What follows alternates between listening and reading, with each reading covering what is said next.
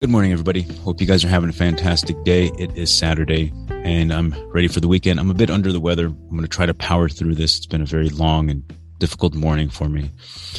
So, first bit of news is this one right here. Connecticut lawmakers are moving forward with psilocybin treatment, and I think this is fantastic. It's by Marijuana Moment, a publication that's uh, pretty good. I uh, I like reading their stuff.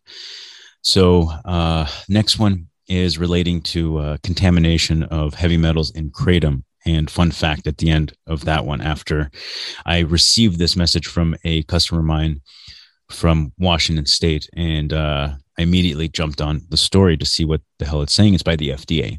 But, uh, anyways, uh, today's daily dose is sponsored by grassdoor.com. Cannabis delivered in 45 minutes or less. Use the coupon code DAILY to save 40% on your first purchase. So let's begin. Here we are. The approved bill to fund psilocybin. And this just means, I guess, we're moving to the next stage of, uh, I don't know, uh, approvals, whatever the next committee or department is. Uh, they approved the bill to fund psilocybin and MDMA therapy. And for a little while now, we've heard many good things about it. Uh, it approved it on Friday, so I suppose this was yesterday, uh, to provide certain patients with access to these treatments. Uh, before the vote, several members of the Joint Public Health Committee remarked on the compelling testimony of top military officials, advocates, and scientists who spoke about their experiences and the potential impact of the reform at a hearing. Uh, the measure, I guess, HB 5396 is how you might be able to find it in public records if you want to take a look.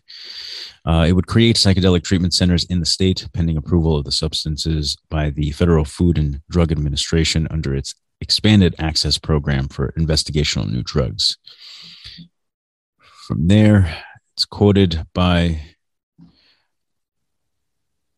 by Michelle Cook, Democrat.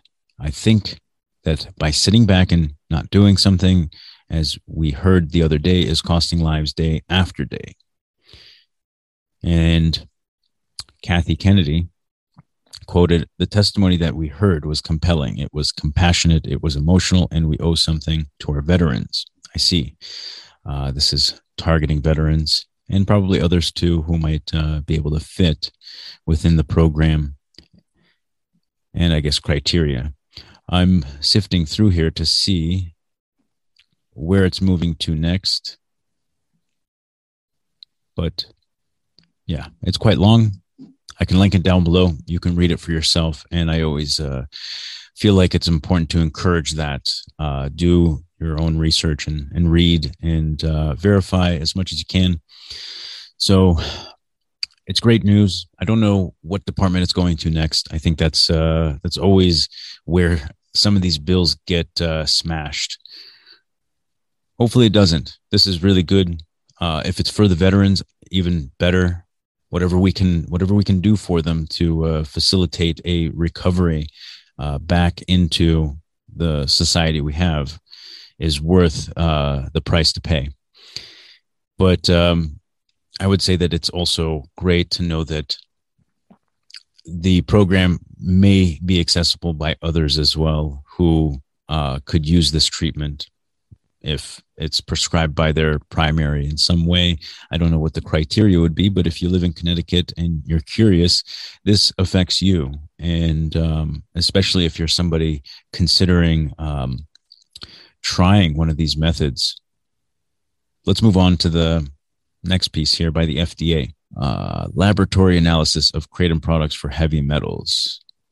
Conducted laboratory testing of 30 different kratom products and sources to determine if they contain heavy metals.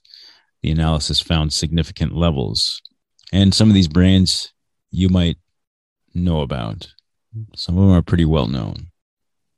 Now, this was sent to me by a customer of mine from Washington State who orders from me frequently and uh, was like, hey, you should check this out. Uh, and so I did. I opened it up and I took a look and I looked around for a date to see if I can verify when this happened. And sure enough, this was old.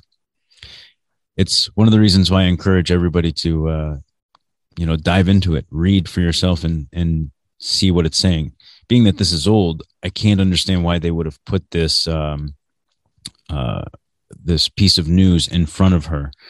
I never really considered that would be a possibility that a um, a post would be reposted or republished or published again, um, making it seem like it's more recent. I will probably reach out to her and say, "Hey, how did you find this?" But this was like three years ago. Most of these companies are still around um, and operating, so they overcame whatever that issue was. They probably recalled and um, moved forward. It's uh, it's still a common thing. You got to understand it comes from overseas, and what grows on those uh, on that soil overseas, if it's not well tested, I mean, it's going to be likely to be contaminated with something right? Um, those amounts might vary. Anyways, I'll leave it there. I'll catch you guys next week.